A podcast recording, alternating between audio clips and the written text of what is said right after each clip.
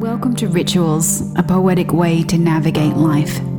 My name is Venus, and I'm happy to meet you here in this space out of time. On this podcast, I share with you a little piece of me in the hope that it might shine a light on a little piece of you, or at least reflect back something useful and beautiful that already exists as you. After all, we are each other's mirrors. If any of you know me, you know that I am a fan of the psychedelic realm, and I've spent a little bit of time there hanging out with all of that info and knowledge and, you know, learning how to understand all of the data that you get from accessing that space with such a humbleness. Wow. if you if you've stepped foot in that realm, you know what I'm talking about.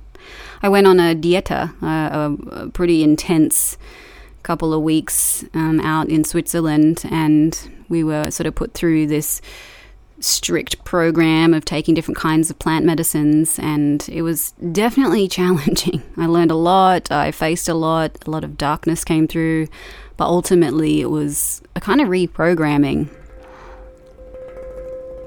One and a half seconds. Then the quiet spread like before an explosion permeating the universe I knew.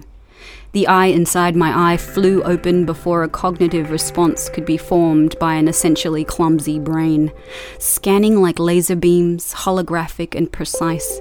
A projector of memory, playback in fast motion, key moments, stamps in timelines, soul choices, sudden left turn which sculpted present moment outcomes, showed in a kind of hazy yet full way.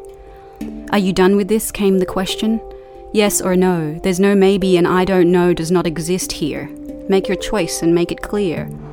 Okay, done, next, no, okay, yes, pause, yes. It went on until it ended at my now defining point, and I sigh with relief, exhausted from having to be quite so brutally truthful.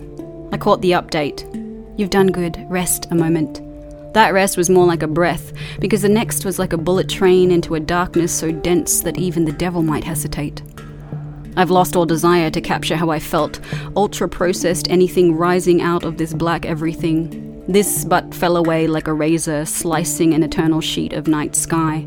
As we catapulted out of body, out of this dimension, the ultimate detachment was like being hit with a bolt of lightning that had no color and gave no warning. Ever trying to describe the psychedelic realm? Wow. but forever forever, forever imprinted and grateful for all the lessons that continue to roll out from that time period and to all the teachers that have guided me and led me there. Thank you so much.